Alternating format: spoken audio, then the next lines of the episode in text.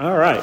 So we are now in week two, studying the, ten, the Ten Commandments. We are on the first commandment. The first thing I like to do on a teaching series like this is just to review what we've already covered. So last week, if you wasn't here, Randy did a great introduction, great laying the foundation, the groundwork for what we'll be studying.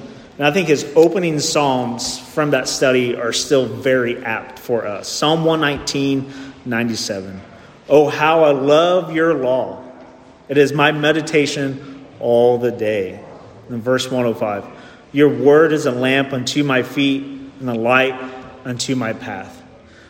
Now, we want to get to that point by the end of this study that we are saying these words and we are meaning these words, that we love the law. We are not embittered by the law, we are not burdened by the law, but we love the law. Now, last week, Randy talked about legalism, and C.J. Mahaney wrote Legalism is substituting, in essence, my works for Jesus' finished work. Legalism is self atonement and the height of arrogance. It's living as if the cross of Christ was unnecessary and insufficient. Meaning, we think, if you think legalism is we have to obey the law to the very letter to get God's favor. Now, we know that's false, we know that's wrong, but many people, when we talk about the moral law, say, You're legalists. We are not. We are Christ honoring, Christ loving servants of the Lord. And then on the flip side of that coin of antinomianism, which is, as Brian Chapell says, legalism makes believers think that God accepts them on the basis of what they can do Licentiousness, or antinomianism, makes believers think that God does not care what they do. Both errors have terrible spiritual consequences. It's at the end of the day, if you either follow legalism or antinomianism, you're saying, God is wrong, I am right, I know what is right, that's what I'm going to do. Well, we know that's wrong. But that is out there, that's prevalent today. But it's always good to just remind us about that. So, as we looked at Psalm 119, how do we delight in the law? And why should we delight in God's law? Simply, God's law reveals God's heart. It's revealing his heart. So we're looking at the first commandment. So the question is, what does the first commandment reveal about God's heart? What does it reveal about God himself? That is what I want to focus on. That is what I am going to teach on. And I want to explore this commandment as it reveals his character and his heart.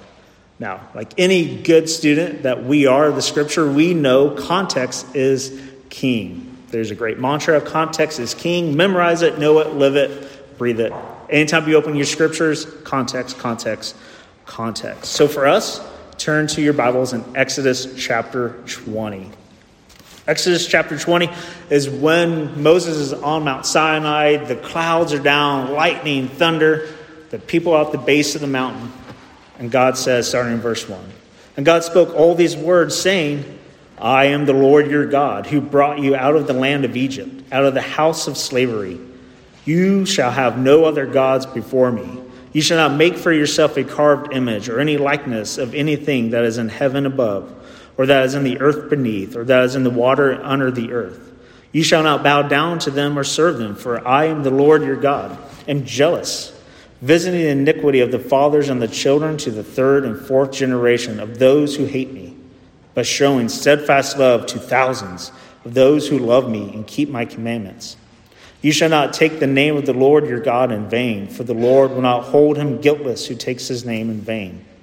Remember the Sabbath day to keep it holy. Six days you shall labor and do all your work, but the seventh day is a Sabbath to the Lord your God. On it you shall not do any work, you or your son or your daughter, your male servant or your female servant, or your livestock, or the sojourner who is within your gates. For in six days the Lord made heaven and earth, the sea, and all that is in them, and rested on the seventh day. Therefore the Lord blessed the Sabbath day and made it holy. Honor your father and your mother, that your days may be long in the land that the Lord your God has given you. You shall not murder. You shall not commit adultery. You shall not steal. You shall not bear false witness against your neighbor. You shall not covet your neighbor's house. You shall not cover your neighbor's wife, or his male servant, or his female servant, or his ox, or his donkey, or anything that is your neighbor's. The Decalogue, the Ten Commandments. We know it, we probably all have it memorized. We ask our children, What's the third commandment? What's the sixth commandment? You're asking your grandkids, your nieces, your nephews. We all know it and we should. But as we're looking at the historical context, some groundwork we need to cover, one question I'd like to ask is How long was Israel in the land of Egypt? Now, Exodus chapter 20 verse 40 tells us they were in Egypt for 430 years. What's amazing is that the Lord gave Moses a promise that he, as God, would bring the people out all the way back in Exodus chapter 3 and verse 12. This was a divine promise given that one, God would be with Moses, and two, God would deliver his people. Then, Exodus chapter 19, verse 1, we see that the promise is indeed kept. The Lord was faithful to his word, he kept it, he was faithful to his people. Now, from the time that the, the Pharaoh told the people to go to the made it to Mount Sinai, it's about three months. Exodus 19, verse 1.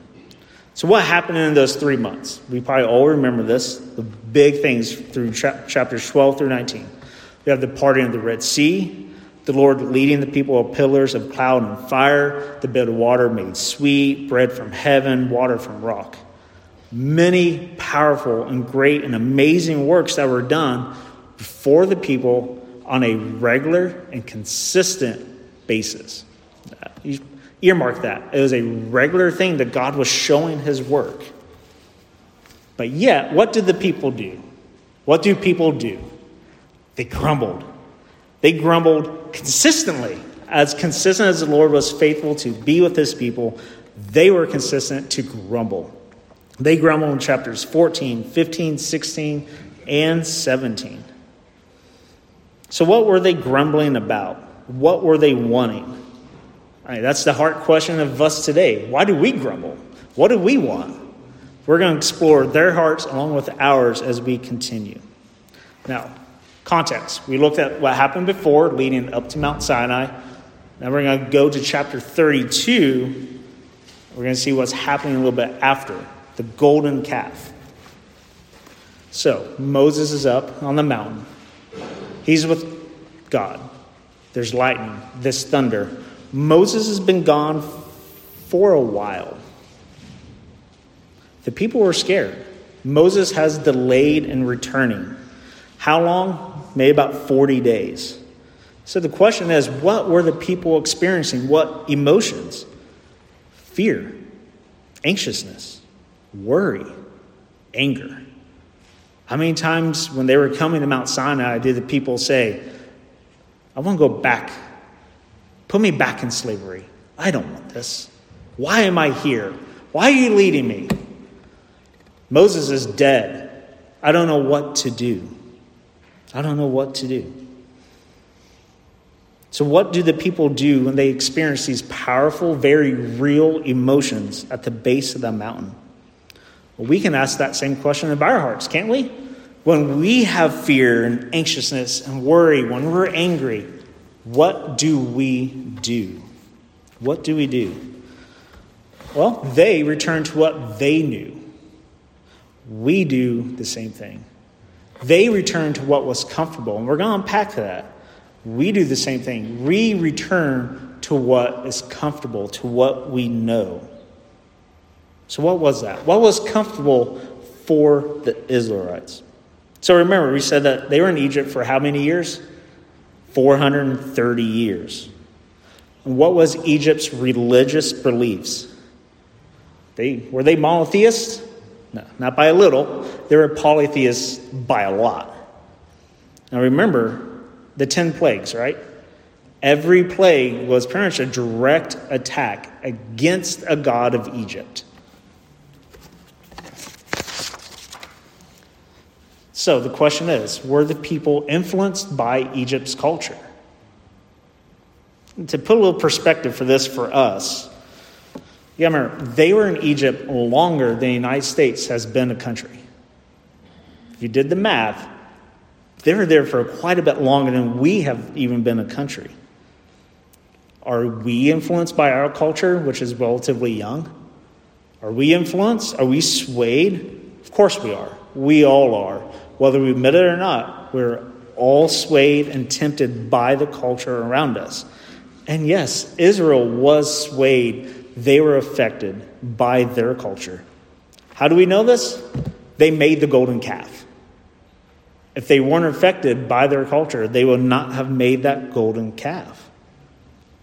So you can say that Israel, up to this point, they themselves are a polytheistic country who are being introduced and trying out monotheism. And because of that, they have become syncretists. Because all polytheists are syncretists. And we're going to get into that a little bit later as well. Now, what's amazing is that we experience the same battles today as they did as well. We battle to be a monotheistic people in a culture that says, be anything else but a monotheist. We are screamed at that night and day, 24 hours. Don't be that crazy Christian person. Be anything else. But don't be that. We listen to it. That does affect us. Now, I want to talk about that golden calf because it shows us that we are really no different than they are. Sure, maybe we don't go around, I'm not saying, give me your earrings, give me your rings, I need all your gold, I'm going to form this little thing. No one's doing that. But we do make idols out of gold, don't we? As it's been said, our hearts are little idol factories. So, historical context. We know what led up. You got 10 plagues. They're in Egypt 430 years. They're at Mount Sinai. We know what happens after the golden calf. So we have set the stage. We have seen that the Lord was faithful to his promise to be with Moses and to deliver his people out of bondage. The Lord's amazing and powerful and beautiful work of delivering the people is now contrasted with the darkness of sin that's in their hearts, that's in our hearts. So, back to Exodus chapter 20, the first commandment. You shall have no other gods before me. Now, like any good study, we're going to look at this word by word or phrase by phrase as it may be. So, the you, you. We know that in our language and languages around the world, words are either singular or plural. I can say you, meaning y'all, every one of you, or I can say you, specifically you. So when the Lord says you here, he's addressing each individual, each conscious person there. Not just the collective whole as a unit, but the individual. So remember, Israel is a big nation made up of individual people, just as the church today is made up of individual people. The Lord knows each and every one that is His. His covenantal love, His steadfast love, His saving love is applied to each individual who makes up Israel, who makes up the church. He knows you specifically, He knows you as a group. So you, individually, shall have. This is our verb, this is the action. There's no passivity that can be had from the people. The Lord's not saying, maybe you shouldn't. He's saying, you shall not. I need action. He requires action from the people. They cannot be sitting idle on the side and pretend to follow the command, just like we can't pretend to follow Christ. Think of Romans 12, 2. Do not be conformed to this world, but be transformed by the renewal of your mind to be conformed by this world means you're passive. Think of Play Doh. Got a little lump of Play Doh in your hand or your kid's hand, and they squeeze it, they squish it. Gets in the carpet, gets in their hair. If you're my girls, it's everywhere. But the point is, it's being forced into something by someone else. The Play Doh is not being made into a log or into a flower or whatever it might be. It's being smushed, it's being crushed. Same thing for us. If we are idle, if we are not renewing our minds by the scriptures, you are being smushed into the image the culture wants you to be, which is ultimately what the devil wants you to be a Christ denier. Maybe you have some platitudes, but ultimately, he's forming you into what he loves, which is hating the Lord you are ought to love. But being renewed means you're actively resisting. You are being molded by the word, not by the world. You cannot be passive.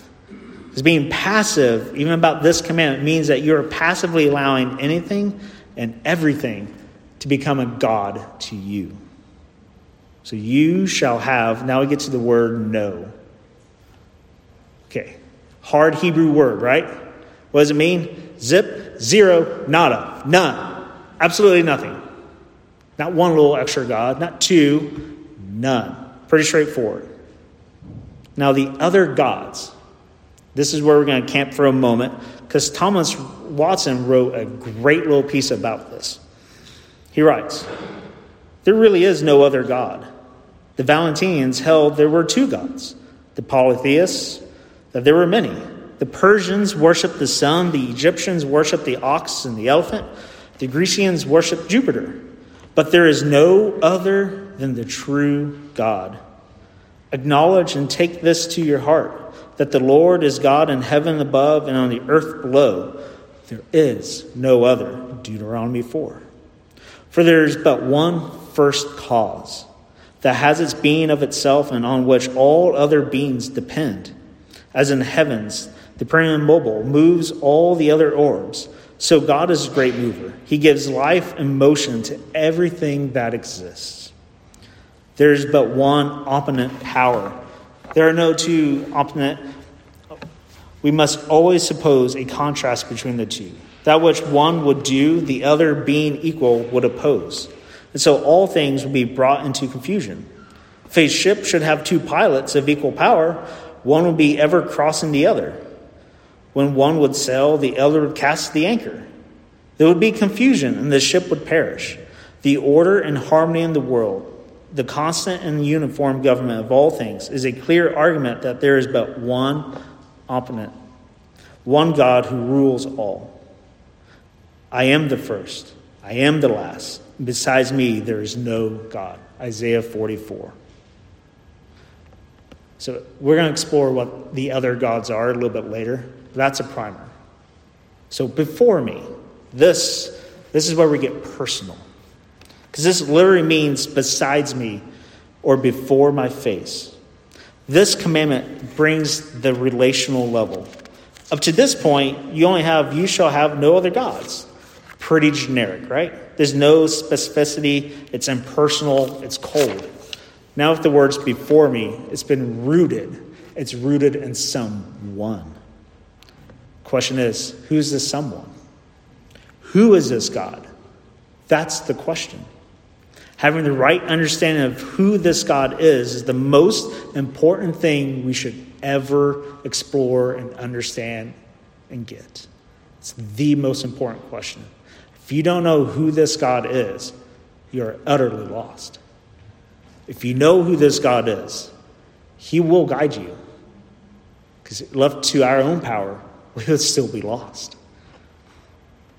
This is the God who revealed Himself in the Scriptures. We can look to nature, we can see its beauty, the creativity, the order. We can see all that. But only looking at nature, it's not enough to know this God and for the God who made it. We must read and understand these scriptures and these scriptures alone, all by the Spirit's guidance. That is how we will know God. Now, when it says before me, we talk about it's in front of my face, it's beside me. Think of John 17 in the language that Christ used when he's praying to his Father of that intimate togetherness they had because scripture along with john 17 and some other ones makes it abundantly clear that the one true god is a profoundly personal god Think of John's prologue to his gospel, the opening verses of Genesis, the words we, us. There's an intimacy in the Godhead. There are many other scriptures that we can think of, that you can think of, that point to the truth that God is a relational, personal God. So, to bring this all together. So, while this commandment is set in the negative, when it says, You shall have no other gods before me, it does contain a positive. So, we can say, You shall have no other gods, negative, positive, but you shall regard me as God alone. Now, any good commandment study that you probably have ever been a part of talks about two elements. You probably all know those two elements one, the sin to avoid, and the other one, the duty to obey or the duty to do. Once again, Thomas Watson, in his book, The Ten Commandments, he gives a magnificent breakdown of this, of the duties to do. And he listed a mere seven. He writes, We must have God for our God. It is manifest that we must have a God and who is God save the Lord, 2 Samuel. The Lord Jehovah, one God and three, is the true, living, eternal God, and him we must have for our God. To have God be our God is to acknowledge him as God. The gods of the heathen are idols, Psalm 96. We know that an idol is nothing. That is, it has nothing of deity in it. If we cry, Help, O idol, or as Israel say, Help, O golden calf, an idol cannot help. The idols themselves are carried into captivity, so that, so that an idol is nothing.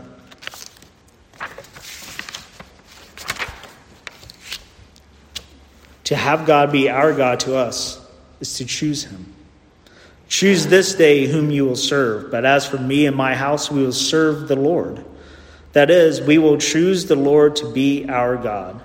It is one thing for the judgment to approve of God, and another for the will to choose Him. True religion is not a matter of chance, but choice. Before choosing God for our God, there must be knowledge. Must know Him before we can choose Him. Before anyone chooses the person he will marry, he must have some knowledge of that person. So we must know God before we can choose Him for our God.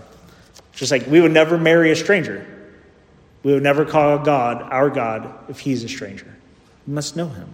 Three, to have God be God to us is to enter into solemn covenant with Him that He shall be our God. Four, to have God be God to us is to give Him adoration, which consists in reverencing Him. Five, to have God be God to us is to fear him, that you may fear this glorious and fearful name, the Lord your God. Deuteronomy 28 6. To have God be God to us is to trust him. My eyes are unto you, O God, the Lord, and you is my trust. Psalm 141. The Lord is my rock, my fortress, and my deliverer. My God is my rock in whom I take refuge, my shield and the horn of my salvation. He is my stronghold, my refuge, and my Savior. 2 Samuel 22. There is none in whom we can trust but God. All creatures are a refuge of lies. They are like the Egyptian reed, too weak to support us, but sharp enough to wound us. And finally, seven, to have God to be God to us is to love Him and the godly fear and love kiss each other, know one another, love Him, adore Him. Those are a brief list of the duties to do. So, what are the sins or the sin to avoid? Obviously, the sin is idolatry. So, what is idolatry? Great question. What is it to have other gods besides the true God?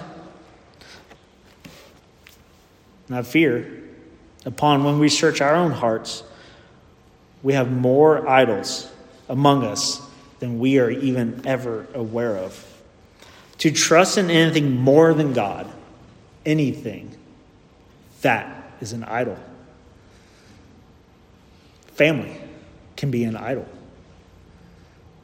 Family gatherings, birthday parties can be an idol. Kids' sporting events, sports in general. Your spouse can be an idol. Your kids can be an idol. Food can be an idol. Anything and everything that we love more than the Lord is an idol. Isaiah 45, verses 5 and 6 and 20 through 25 make it abundantly clear there's one God that we should have. Matthew 4:10 as well. We have heard and more than likely have said the following phrase. When a good thing becomes a ruling thing, has become a bad thing. But there's a follow up question we should ask ourselves and to the other person that we normally don't ask. And that question is how do you know when that good thing has become a ruling thing? That's the question. When was the last time we asked that about the different things in our lives? Have you identified the thought patterns, behavior patterns, emotional patterns that proves a thing has become a ruling thing? Maybe you're saying things like, if I only had that, I'd be happy. That would bring me more joy. That'll give me more time. I deserve blank. This thing brings me joy. There are a multitude of other things we might all say that shows our hearts just a little bit that something has become an idol in our hearts. Maybe you become embittered towards someone because they're getting in the way of what you want. You're holding hostility.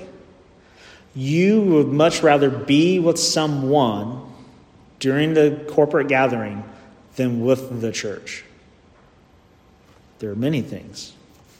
So, with that, with the Lord, there is no middle ground. You either have other gods before Him or you don't. There's no maybes, there's no if onlys. You either do or you don't. The question is do you know your heart? Or do you really want to know your heart? So, what does this commandment reveal about God's heart and his character? So, at the beginning, we went through and talked about historical context leading up to this point. Egypt was a polytheistic country. And with polytheism, they're always wanting to add more to the pantheon. You know, the more, the merrier. Just add and add and add. It's no big deal. This means that the polytheists are syncretists. You can add your God to my list of 200 gods, and it's okay. That's Egypt. That's what they promoted. That's what they wanted in an effort to keep peace. There's no problem adding to what they already know to be worship. Keep adding, keep adding. Now, the Lord knows that the people of Israel, they have been highly influenced by this. The people may not have known how much they have been affected in their own hearts, but the Lord does.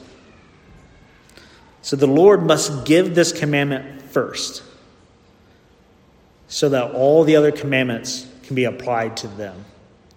Because if you leave out, you shall have no other gods before me, nothing makes sense.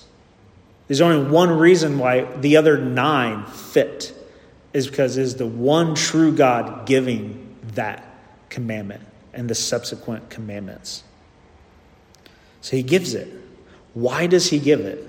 He gives it because he loves his people. So, how is giving of a negative command a loving action? How is this loving when he says, You shall have no other gods? I'm a wet blanket. Brr. Is he? Or is, does he really love his people? We have already seen how the command is more than just the negative. There's that positive element of the duty to do.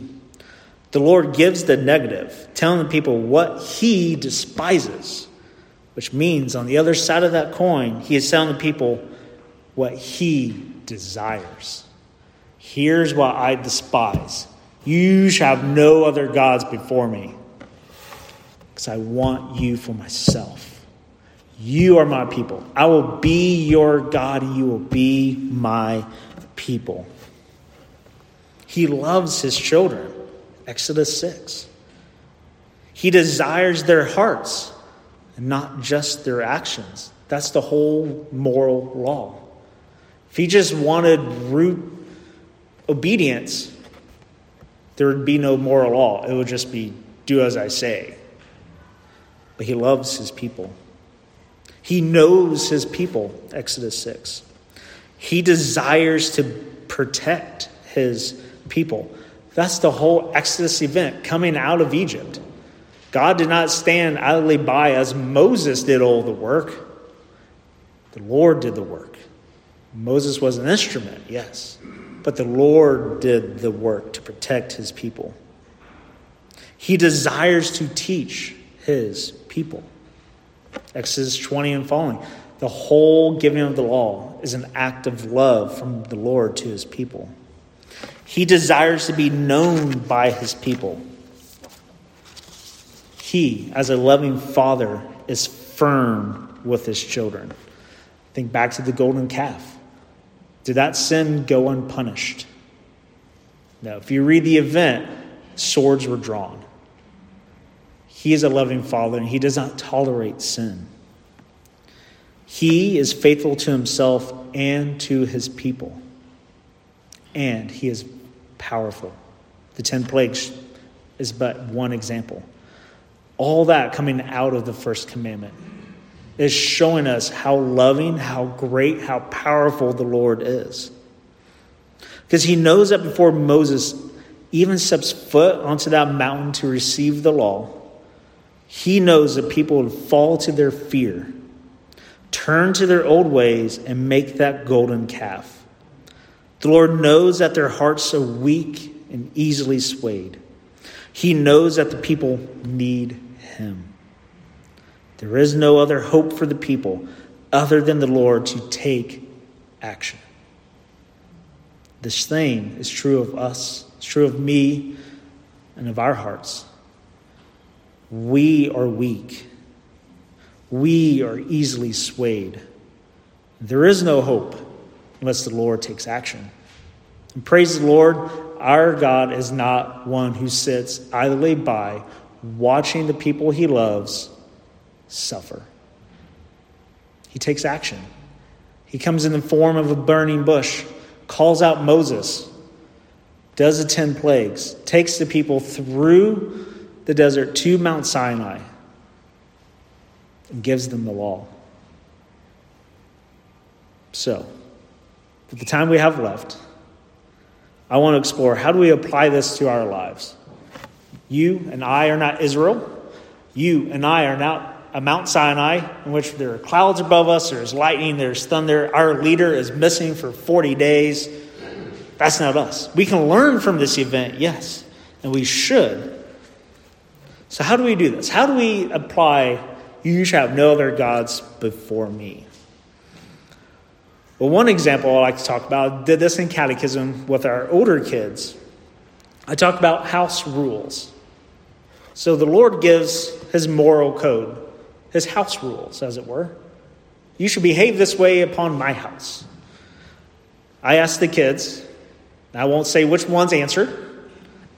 I asked them, What are the house rules in your house? There are some fun ones, some normal ones like wash your hands before dinner, don't hit your sister. Don't pull her hair. Don't hit him with a baseball bat. There's an odd one that someone said do not jump off the toilet. I don't understand how that rule came about, but it was there. But these house rules, they do something, right? They reveal our hearts. So, with your house rules, what do those reveal about you to others?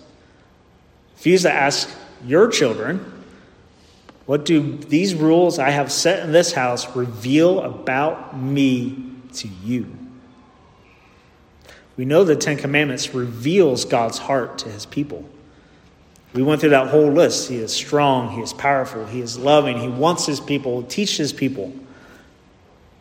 Do the rules of my house convey the love I have for my God and for my children? You can ask your friends, hey, what do my rules mean to you? You can do the same to them. What am I revealing? What are my priorities? Do I care more about the carpet than I do about my children? Do I care more that the plates are perfectly placed in the dishwasher than having joyful laughter in the house? Do I want my house perfectly clean and have no guests ever? I need this museum. Or the silly ones don't jump off the toilet.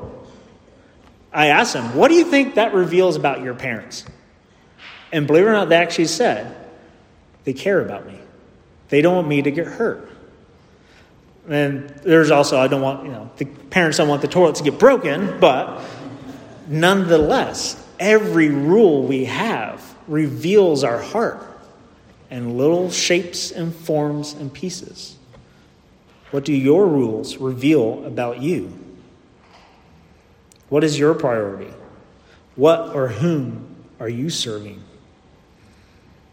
Now, if you don't know what these rules reveal about you, ask a close friend, ask a child. Ask a young enough child, and they will not lie. They don't care how it's going to make you feel. They will tell you, your house is not fun to be at. I love coming to your house. Well, why is that? Why is this house fun? Why is this house hard to be? Great learning opportunity for all of us. And as you're exploring your house rules, be seeking God. Seek Him during this time. Seek Him for guidance. Seek Him on how you can do better with these rules. Because if you're valuing material things more than his people or more than him, that's an idol. So, how can my house rules better reflect the character of God and the love I have for him and the love I have for my family? Which means, if we're doing this well, you know your heart.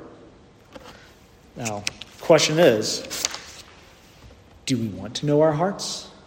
The Lord knows your heart. And believe it or not, He desires that you know your own heart.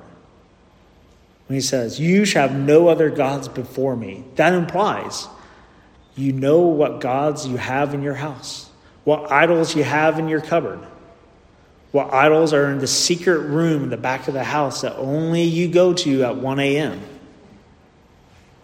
It's when you're alone with your phone.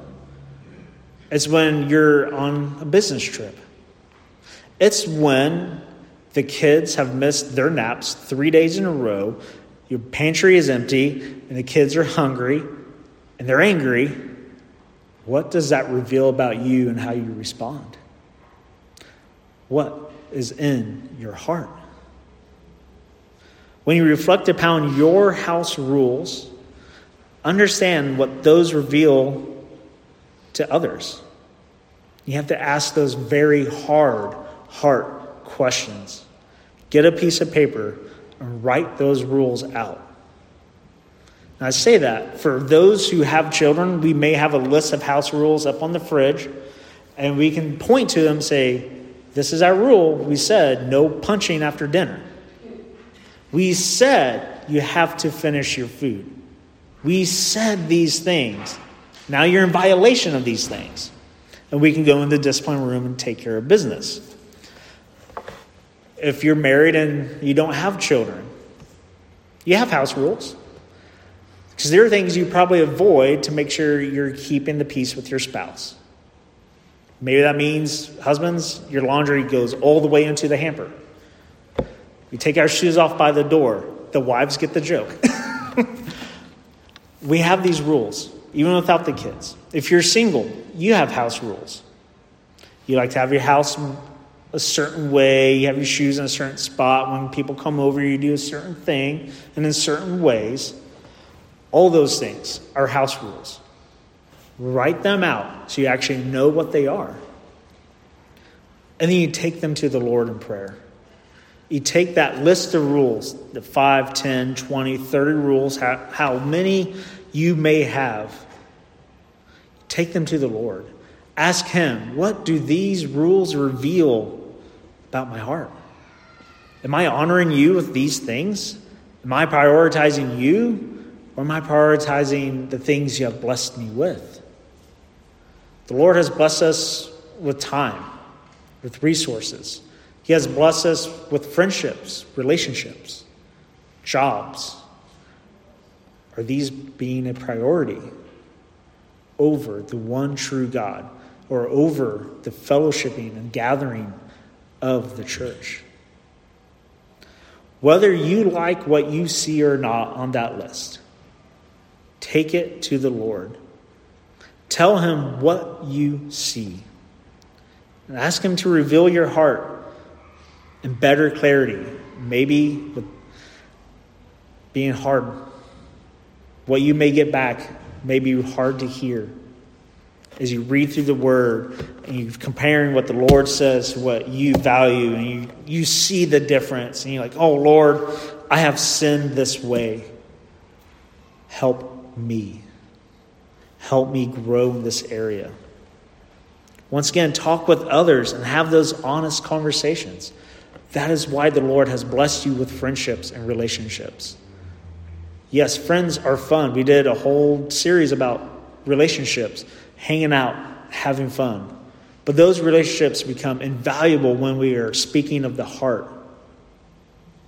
Asking them, what house rules do you have? Well, that's an odd one. Well, this is the one I have. And you start talking about it and you start asking, like, man, are these good things? Or are there better things? Your list may be great. You're like, man, I am prioritizing well. You can ask, okay, these are good. What's better? How can I strive still more and get better at honoring the Lord in all that I do?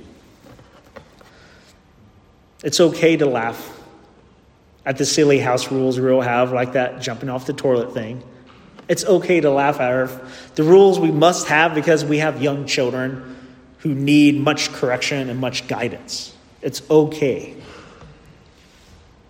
Now, the rules I have is not the rules you have. That's okay. The Lord has given me my wife and my children. The Lord has given you your spouse and your children, your friends, my friends. Unique relationships that require unique rules and structure to promote growth in that area. God has given us all different personalities and kids. You know, we have 60 kids in this church almost. And I bet you can point to every single one and say, You are different.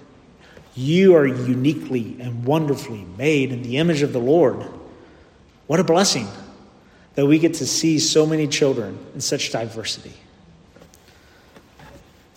You shall have no other gods before me.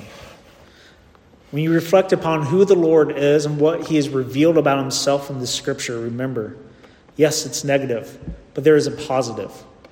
It shows that he cares about you. It shows that he knows your heart. It shows that he wants to be known by you exclusively. Do not, he does not want to be shared with anything. He desires your heart and your heart wholly, utterly, completely. Because he wants that relationship. He wants that relationship. Just like your spouse wants you, not you plus. I don't want for my wife to think of me plus someone else that she needs. It's exclusively me to her, her to me. How much more with the Lord when He says, You shall have no other one before me, no other relationship no other job, no other fill in the blank before me. Seek the Lord as you seek to honor Him with obeying His moral code that He has laid upon our hearts, because He loves you to tell you enough. I desire you.